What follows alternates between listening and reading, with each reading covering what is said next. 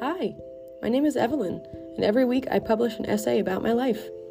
Sometimes they are focused on the minutiae of my life in Puerto Rico, and other times they are wide open and weird. I started writing these essays because I had the time. It was a defining moment in my life. If I couldn't make it happen now, then why would I ever? And by making it happen, I mean writing consistently, like at all.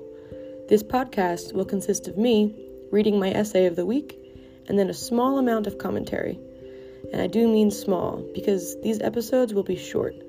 And that's because the purpose of this space isn't to podcast, really. My reason for creating this podcast at all, this small batch of audio, is to give these pieces I love a second life. So, you know, I'll be sure to let them breathe. Thanks for being here.